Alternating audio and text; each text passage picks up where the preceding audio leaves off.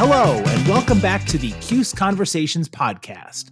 My name is John Boccacino, the communications specialist in Syracuse University's Office of Alumni Engagement. It's not like I have a background of table tennis. It's not like I grew up playing it. It's not like I followed it religiously throughout my time as a kid and an adult. No, it's really one of these things where I've had to pick it up and learn as much as I can within these last few months. So uh, it's been a lot. It's been fun. I've enjoyed every part of the experience so far, and I haven't even really gotten started yet.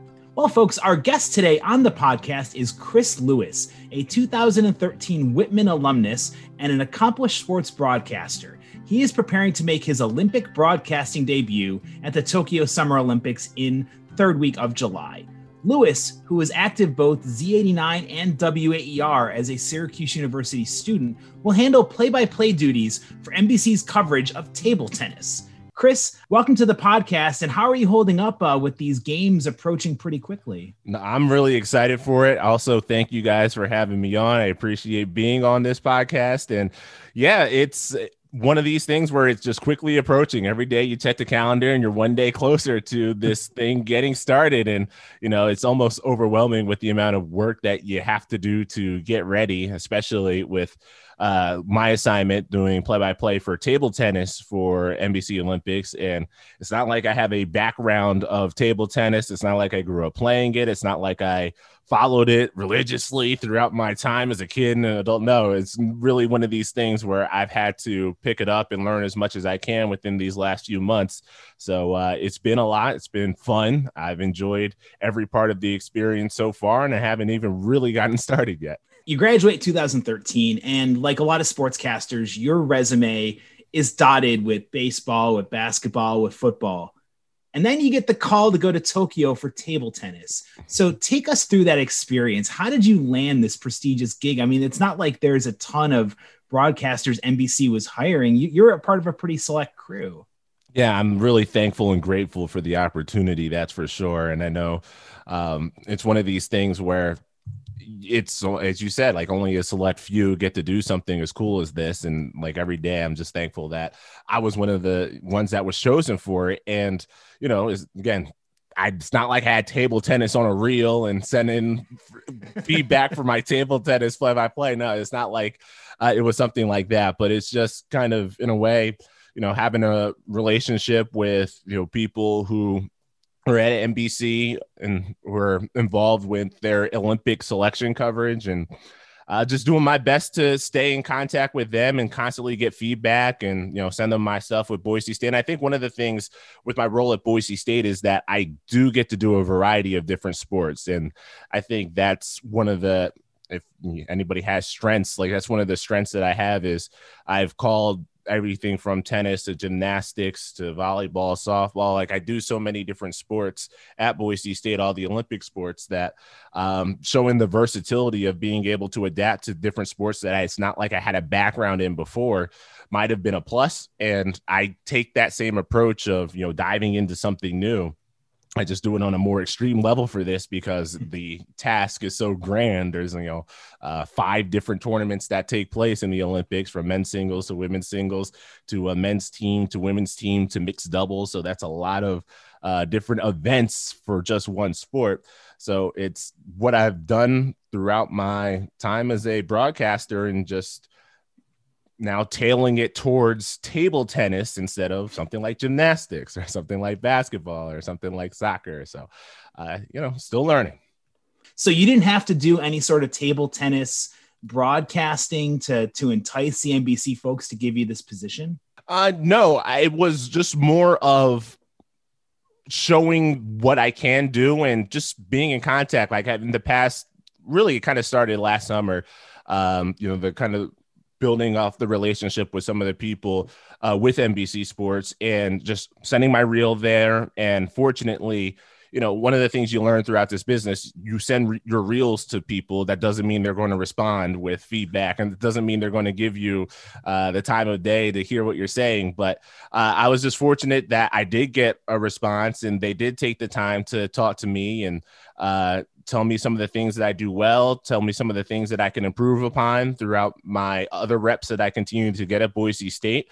So, you know, just continuing that relationship of, once I do something new, once I add some things to my reel, or once I do a game, send it off to them, get some more feedback. Okay, now improve this, try to work on this, see what you can do here. And then just repeat that exercise. And then I got a call, you know, um, a few months ago, we were recording this at the end of June, uh, about, hey, we have an opening for table tennis for our Tokyo Olympics coverage. Now, of course, I'm not going to be in Tokyo. I'm going to be in Stamford, Connecticut, in their, you know, remote broadcast studios, which will be fantastic. But uh, are you interested? I'm like, yeah, absolutely. uh, yeah, no doubt. So uh, I, you know, couldn't wait to say yes. That's got to be such a a flattering feeling, you know, to to be chosen uh, like that off of the, the basis of your reel. And there's so many Syracuse legends that will be broadcasting at the Olympics, of course, starting with the Godfather, Mike Tirico, and working his way on down. There's so many Syracuse voices that are going to be permeating at the Olympics. What kind of honor and what kind of dream is it going to be for you to achieve to get to have that microphone at the international spotlight? Well, it's definitely a dream, and I guess the only way I can answer that is I have to do it first, right? I actually have to go through it to tell you what it's like, because right now it still kind of feels like a dream. It still feels like something that's in the future and not something that I've done yet. But, you know, I could just do what I always do and prepare as hard as possible and work as hard as I can beforehand and then during it. And also just enjoy it, right? Because I do realize the opportunity that's given that not a lot of people Uh, get to do this. This is one of these dream assignments. So don't let the moment go by without appreciating how lucky that you are to be able to do that.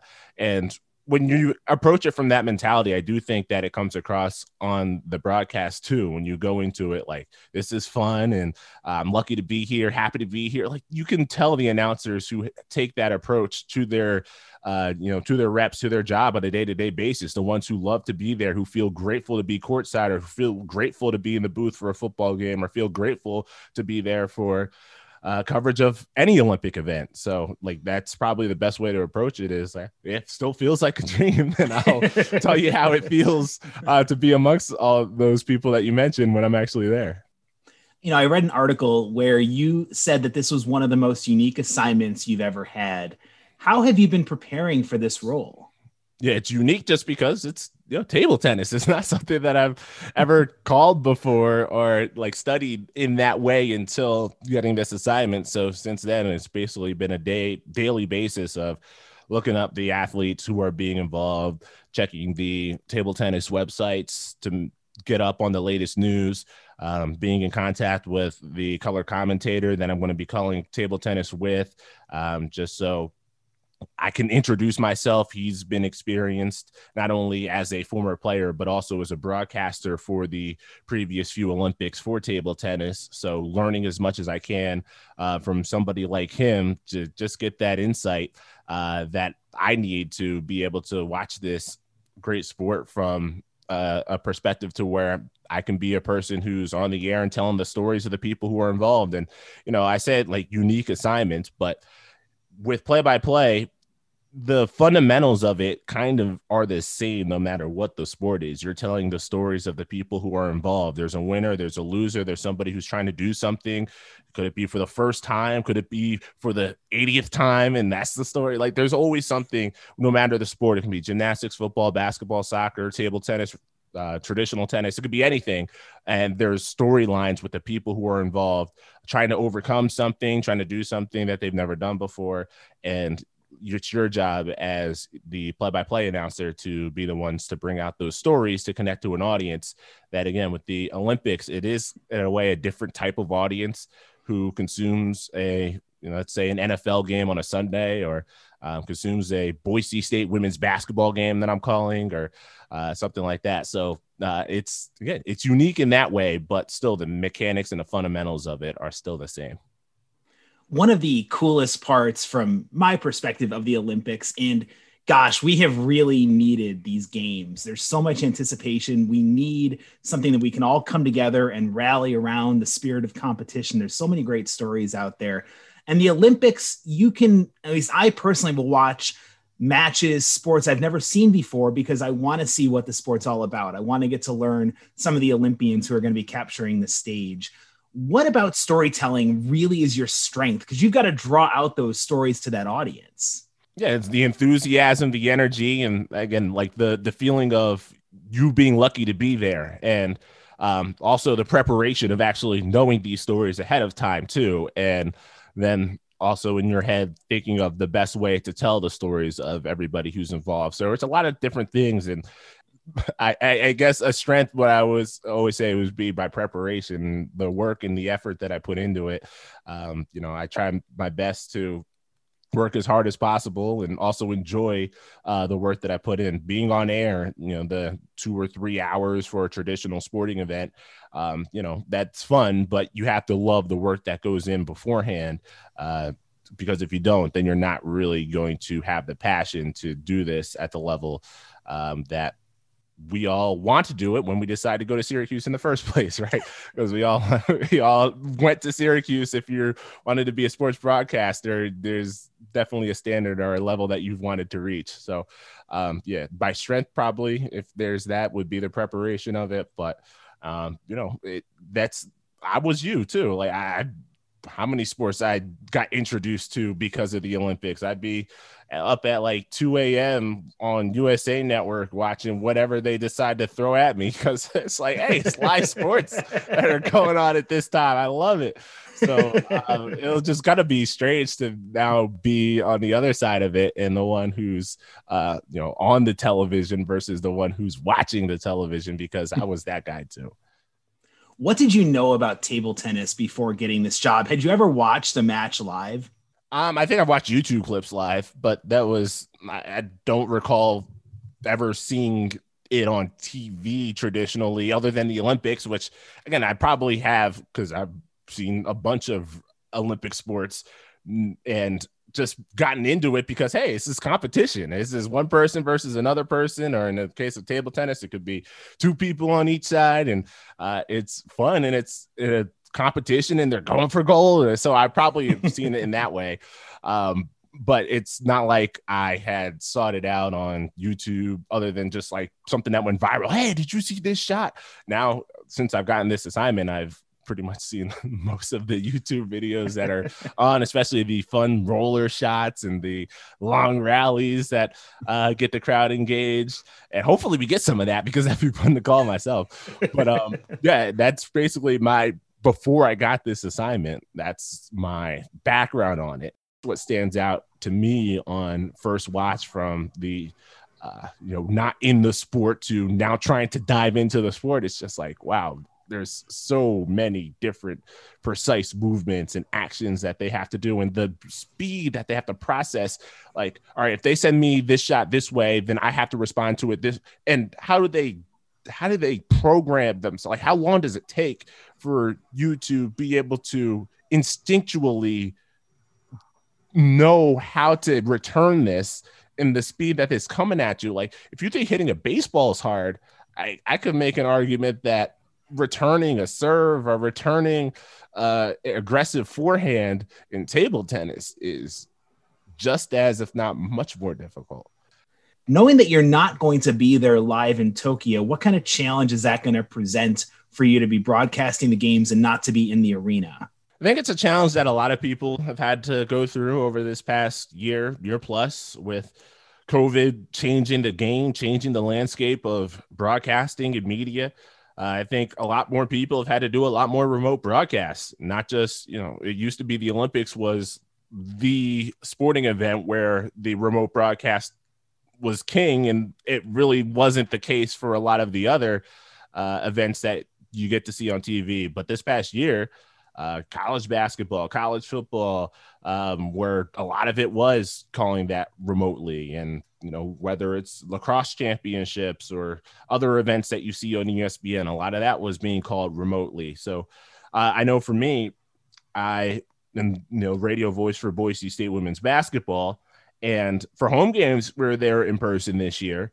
Um, but for road games, we did not travel this year with, uh, you know, women's basketball. Instead, we called these games. I was in the football press box calling them off of a monitor that didn't have any, you know, natural sound from the arena, uh, got back, getting back to me in my headset. So it's like, you're really calling this game dry. You're watching it on a monitor, you're doing a radio call, and you're at the mercy of the angle that they're giving you on the screen.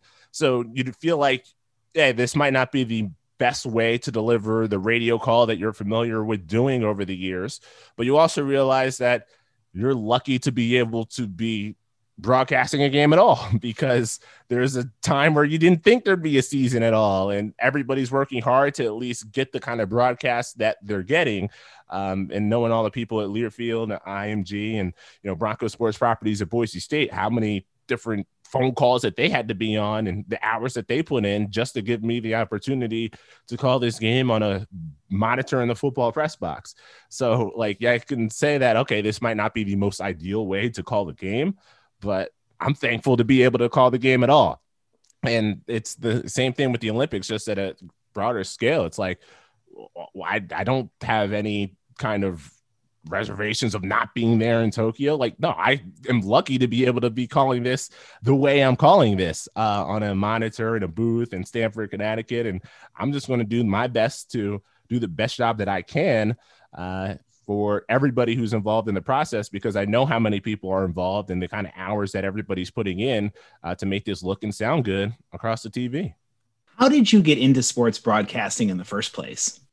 Um, I think the first experience with it was, you know, I was one of these kids during the, uh, you know, Philadelphia area, South Jersey, um, you know, born in ninety-one. So you think of, okay, what was the uh, biggest sports star in that area as a kid in the, the early nineties? Allen Iverson, right? Allen Iverson, Philadelphia Sixers, right?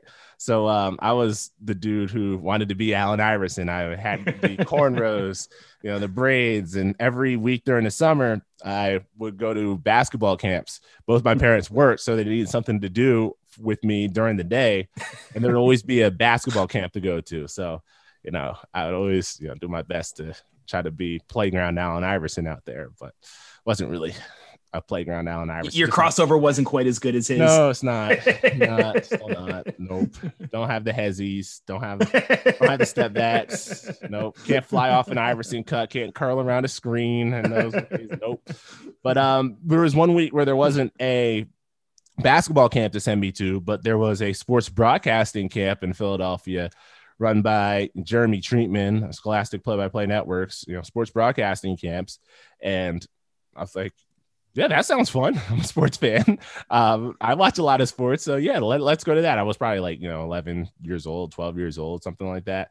And it was something to do during the day. And I just loved it. I thought it was awesome. Like, it was great to have, you know, people who were real life commentators come to the campus, speak to us. This was awesome. Like, before, these were just guys on T V, and now they're like here in front of me.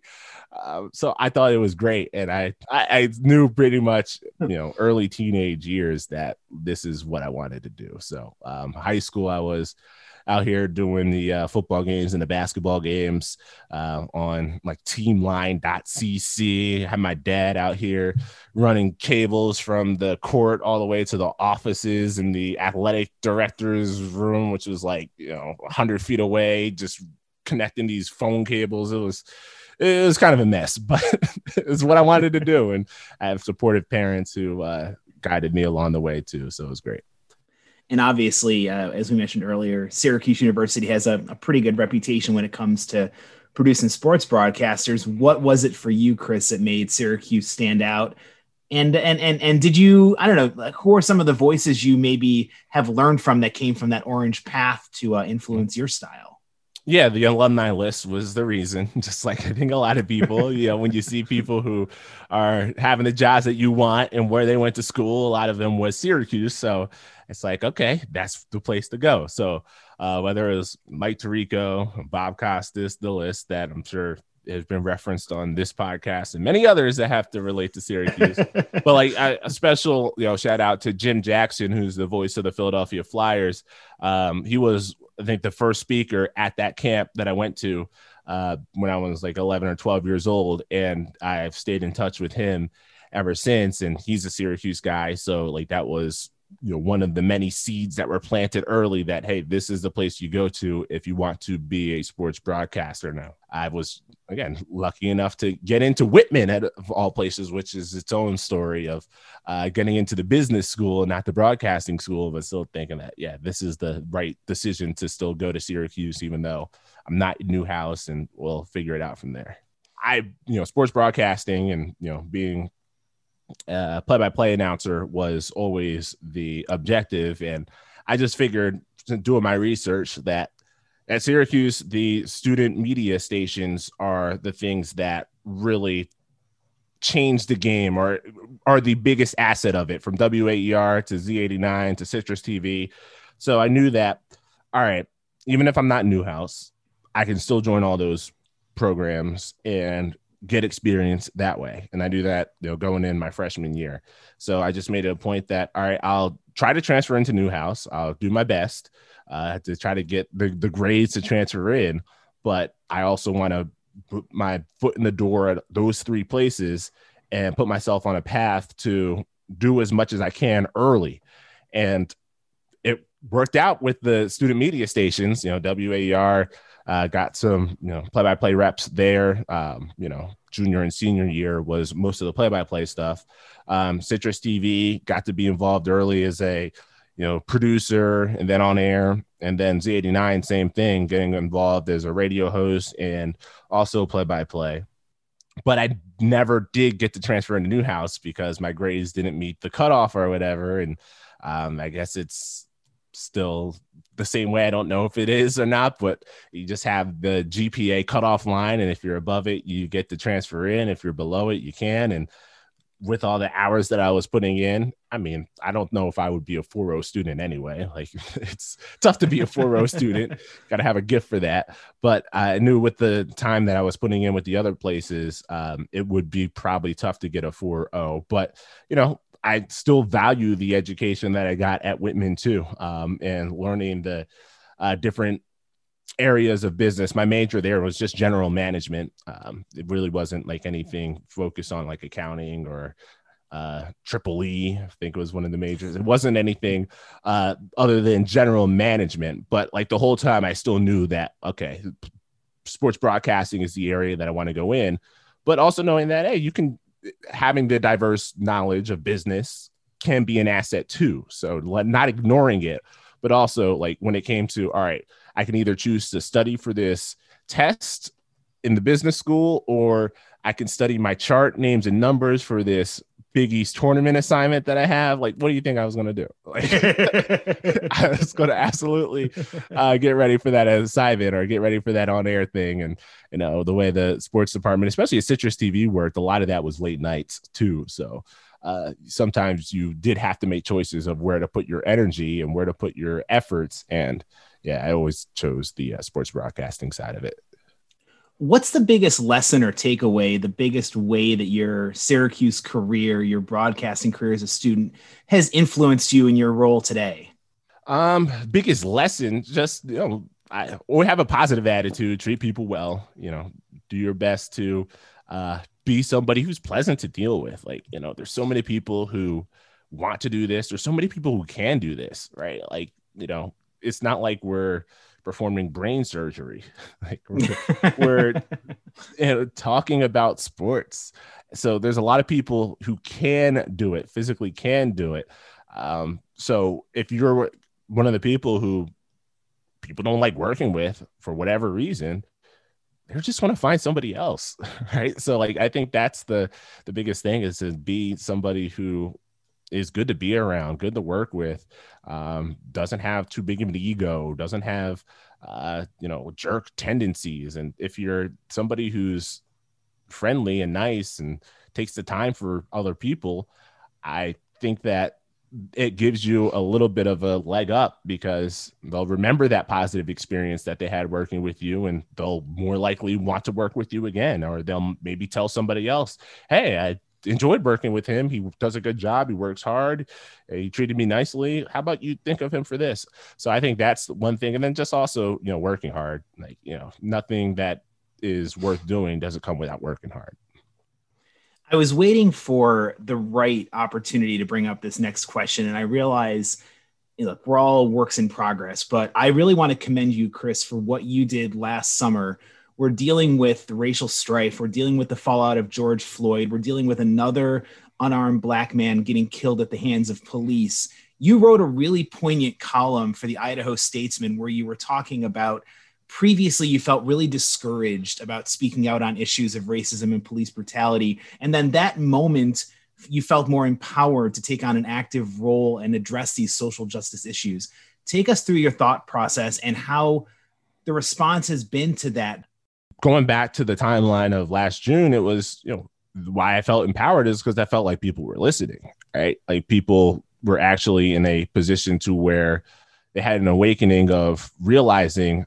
And it's not just, you know, George Floyd being murdered and that, like the realization that that's bad. Like for some reason, like before that, it was controversial that getting murdered like that was a bad thing. You'd have like half the population. Well, no, that's fine. That's acceptable. Like, no, that's not acceptable. Um, but some people thought it was uh, for, you know, whatever reasons or beliefs that they had.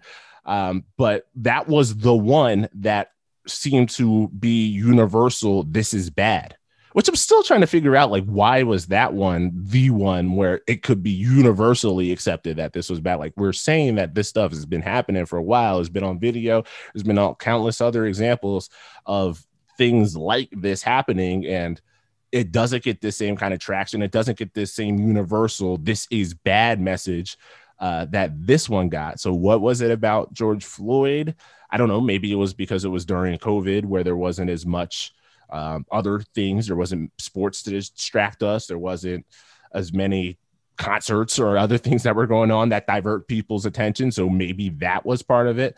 But I also noticed the wide-ranging conversations that a lot more people were having, not just about police brutality, but the widespread effects of systemic racism, the, you know, looking at why certain industries look a certain way, why um, the wealth is distributed in this country in the way it did. Like we're actually looking at some deep foundational issues that this country's had for a long time. And we're finally And I say we're finally, but like, again, Black people, a lot of people uh, in my circles were talking about this for a while, but now all of a sudden this conversation was being had at a more surface level. We've had, I was having people in the industry, people who I hadn't talked to in years, like calling me, wanting to talk about things that I would have never thought that they wanted to talk about. So it was just a really interesting time Uh, last June. And, you know, I was really encouraged that people were wanting to have these kind of conversations and just trying to hope that they could learn something from it and that they would keep that same passion, keep that same fire for change as we continue to go to the next month, to the next month, to the next month. Now we're about a year um, since that. This is the end of June. That kind of happened in Memorial Day weekend, uh, the George Floyd murder, and then a lot of the, you know, different conversations that came out of that were early June of twenty twenty. So like, do we have the same energy, that same passion? I, I mean, some of it is certainly fallen off, but hopefully we're in a better spot, but I don't know. And that's the puzzling part, or that's the, the part that, you know, sits on the back of your head. And like, how much do you want to continue to press the issue on that versus be one that's like, okay, you're having a lot of these opportunities come, or you're getting a lot of these, you know, assignments that you're really enjoying. Like, do you want it? And other people are doing other things that with their life too. Like, how much do you want to continue to press the issue with that? So there is a balance of it, but um, it's one that I'm still learning how to navigate these waters too. But I do feel like that column at least sent a, at least a little bit of perspective of what it's like is uh, for an audience in Idaho that, for a Black person from the Philadelphia area who moved to Boise, Idaho in twenty fourteen, what it was like for somebody like that.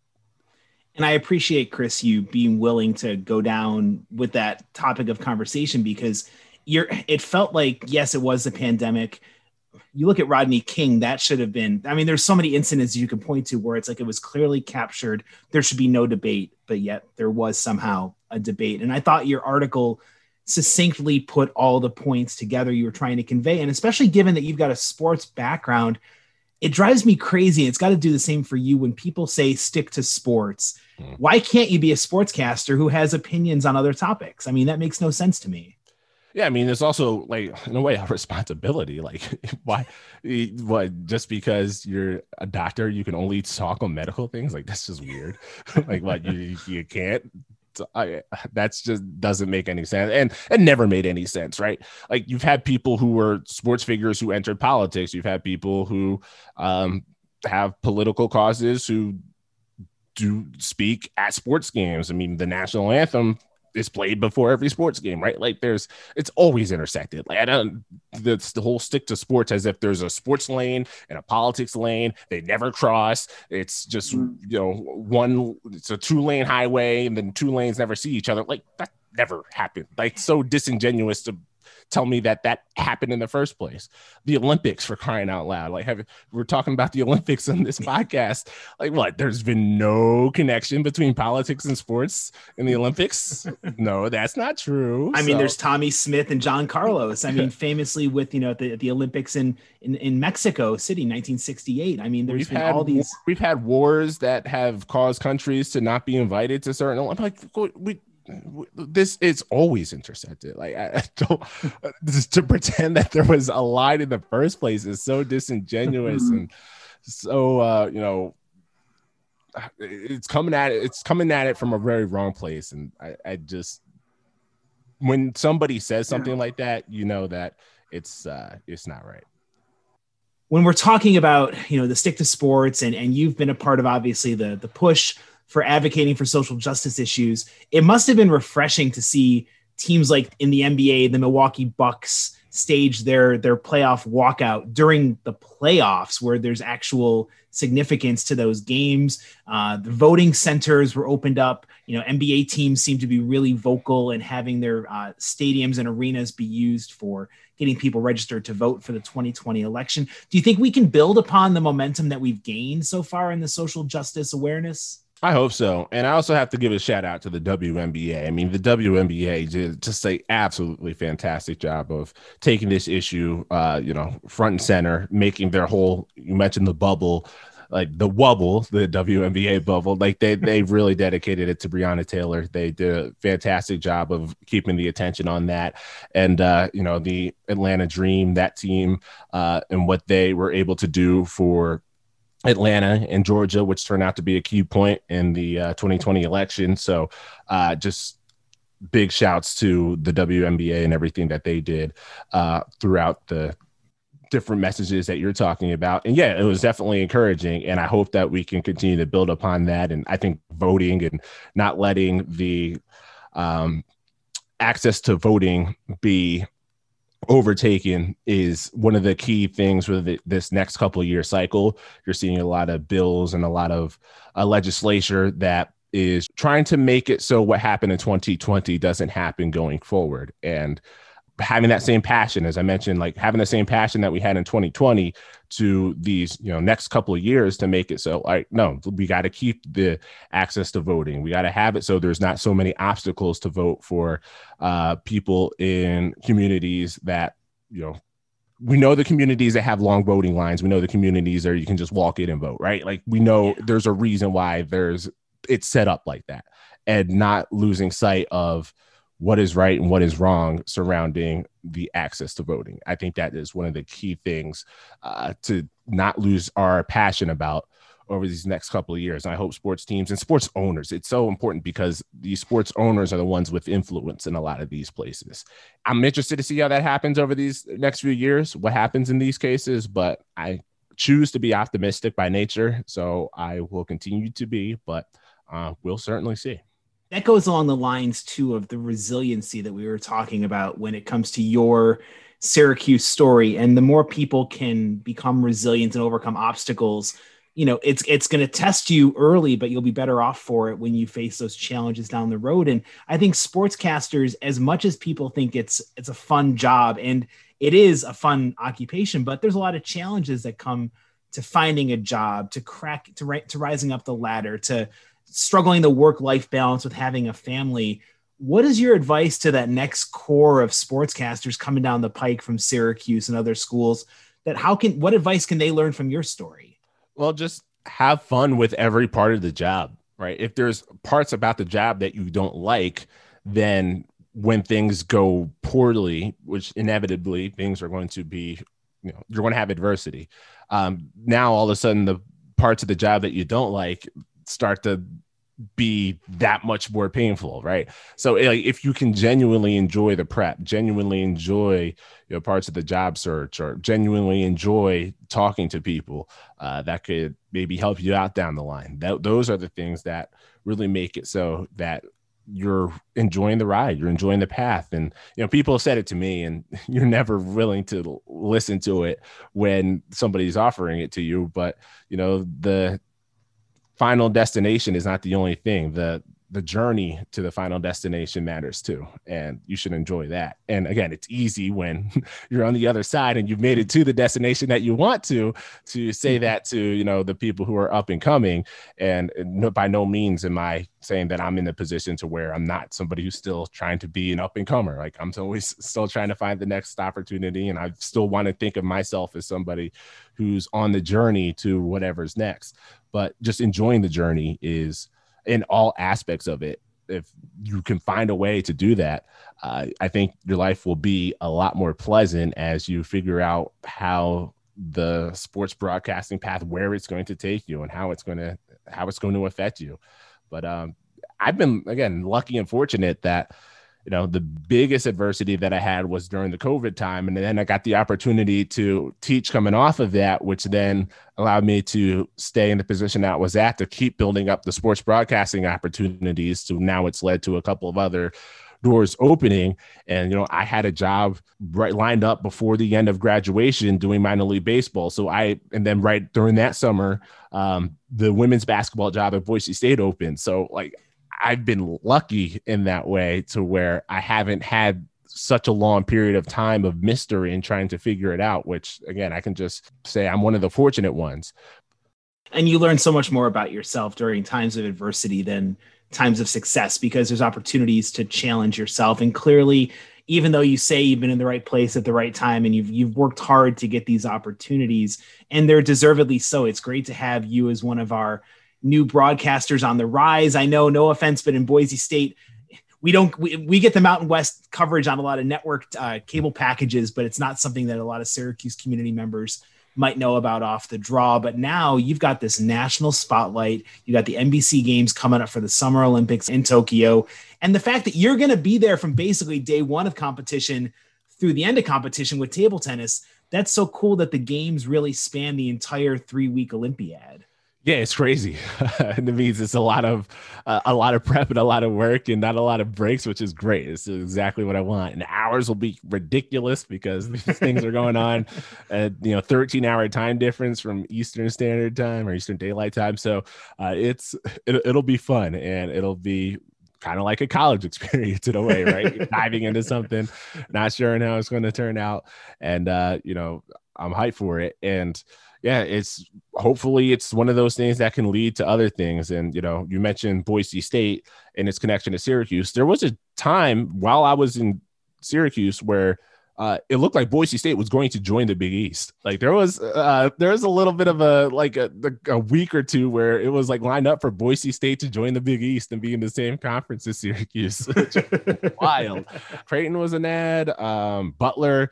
Uh, it's been an ad since I've left. Uh, I left Syracuse the uh, last year that they were in the Big East. So I covered the last Big East tournament that Syracuse was in uh, while I was there. So I always kind of put a, you know, little feather in my cap for that one because it was just so fun. I grew up like Big East tournament was my thing. I just I think I think, Chris, your story is, is yet to be written. You know, what you've accomplished so far is great, but there's so much more ahead of you. And hopefully this is really the start of something big with the Olympics when it comes to just writing your own ticket.